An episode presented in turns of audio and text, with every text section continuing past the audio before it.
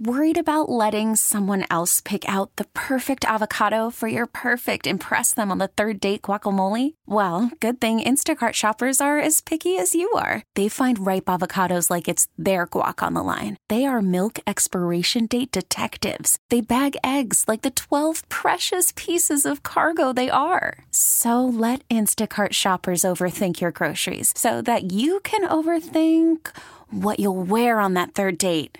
Download the Instacart app to get free delivery on your first three orders while supplies last. Minimum $10 per order, additional term supply. We get it. Attention spans just aren't what they used to be heads in social media and eyes on Netflix. But what do people do with their ears?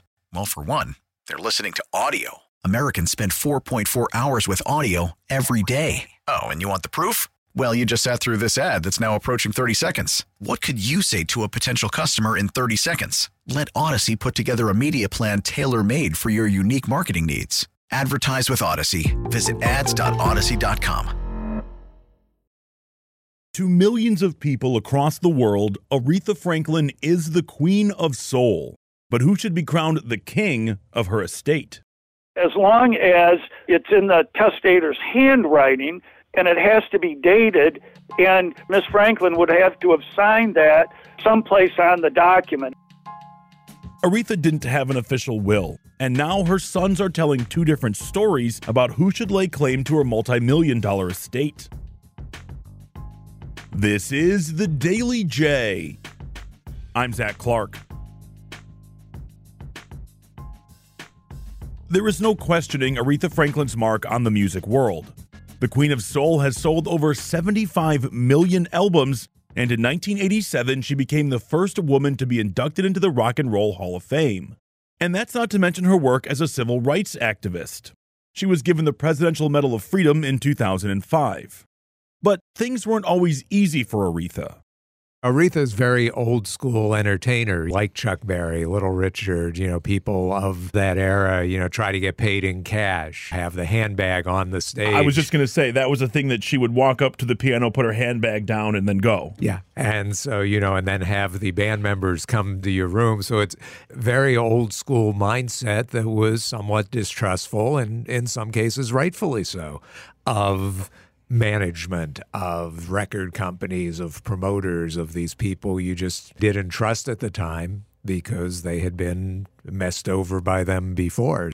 The other thing I would add here, too, is Aretha did not have much in the way of formal management. She had husbands, brothers who were her father. managers. She didn't often have a formal manager. That right there is the familiar voice of famed Detroit music journalist Gary Graff. And speaking of familiar voices, I can't talk Aretha Franklin without calling Detroit historian Ken Coleman, who backed up what Gary said, agreeing that Aretha was far from alone in this situation. I've done stories over the years and heard personal stories over the years with artists who were essentially robbed, robbed of their services, maybe not paid timely for an event, maybe not paid at all. I've seen events where Aretha Franklin, or I've talked to people at events where Aretha Franklin you know, certainly demanded a payment up front because of a mistrust about the ability to get paid. That's something that is not unique to Franklin's experience. That was black folks in a lot of situations. The music industry is a very ruthless industry. I think at times, unfortunately, Aretha Franklin might have been a victim of that, and that's why she operated in the way she did. So, is this earned distrust of the system why that when Aretha Franklin died in 2018, she didn't have a formal will?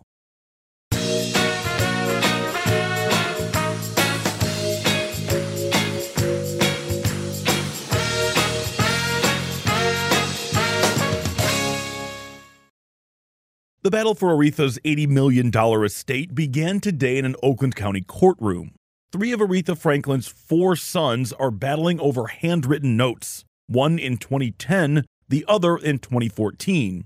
Both were found in her home in 2019. So, what makes a person's will legitimate? In order to make a valid will, the testator, that's the person who makes the will, has to know what he or she is doing.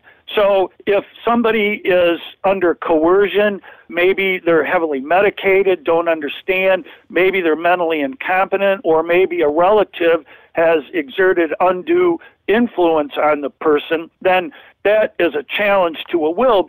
A valid will, it has to be in writing, it has to be signed by the testator, and it has to be witnessed by at least two different individuals. Now, it's my understanding in Ms. Franklin's case that what's being proposed are two different holographic wills, which means they're not formally typewritten, and she may not have signed them at the bottom, and there may not be two witnesses. That right there is the voice of Mark Clark. He is a Metro Detroit lawyer who has worked on probate law for over 40 years. Well, that's not all he is, I guess. Good afternoon, McLean, my Jack and Clark. Hi, Cheryl. It's Zach. Is my dad available by chance? Yeah, hold on one second, okay? Thank you. You're welcome. Hello, Dad, Zach. how are you? I'm well. How are you? I'm doing really well. Thanks for taking the time. Now, Mark, our lawyer slash dad, says that around here, those informal or holographic wills, they're okay with conditions.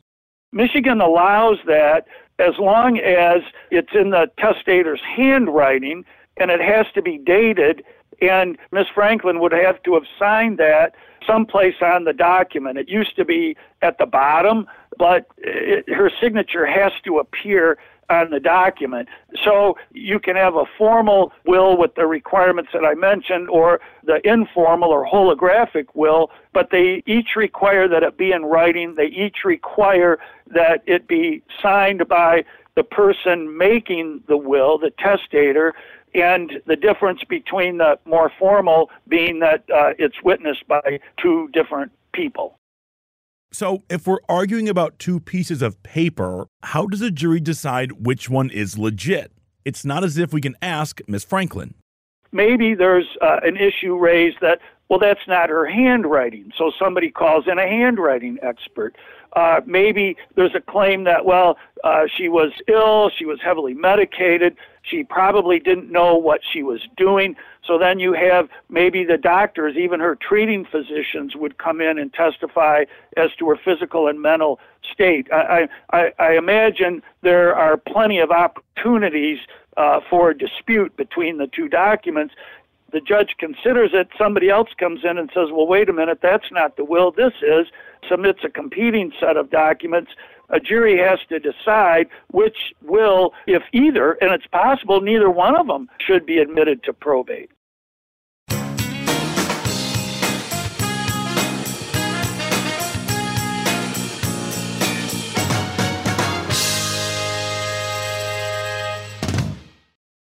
Mark says that everybody should consider formal wills and trusts, but he also told me that you've probably done more estate planning than you actually realize.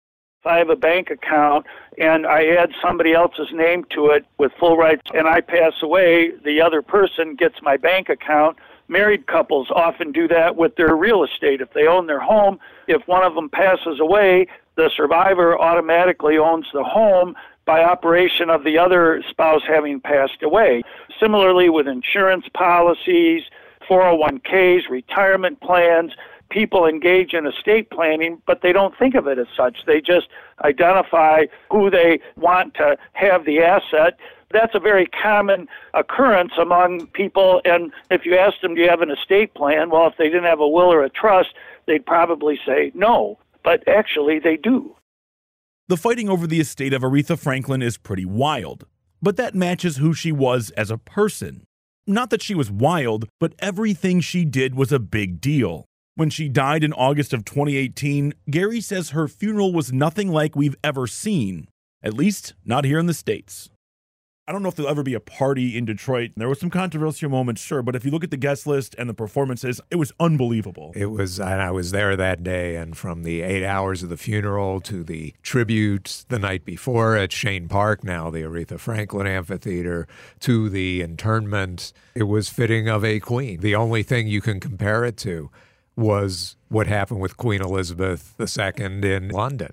I still remember the line of pink Cadillacs down the street and just the hours and hours of testimony and performances. And say what you will about, as you noted, some of the things that happened during the ceremony, the indescribably extreme love that was expressed for Aretha Franklin as a musician, an artist, and a performer, and as a person. Does it matter which of her sons wins the fight over Franklin's estate? Well, of course it does. Why? Because they'll own the rights to the music of one of the most important artists to ever live.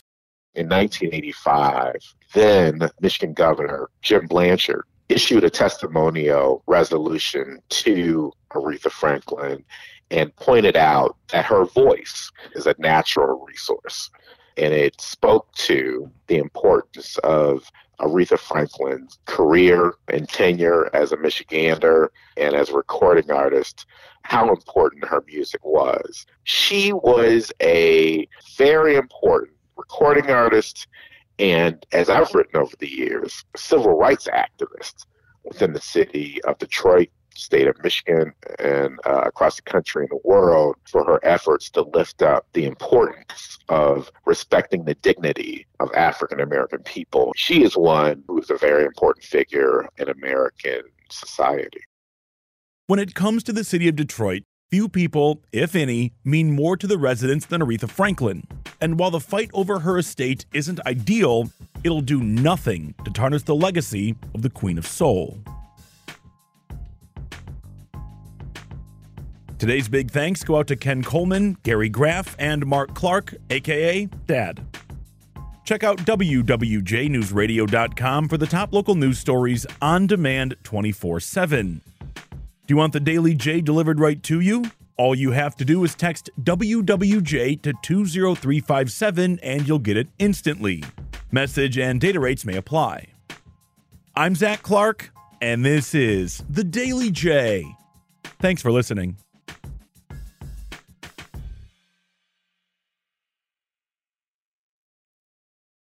We get it. Attention spans just aren't what they used to be heads in social media and eyes on Netflix. But what do people do with their ears?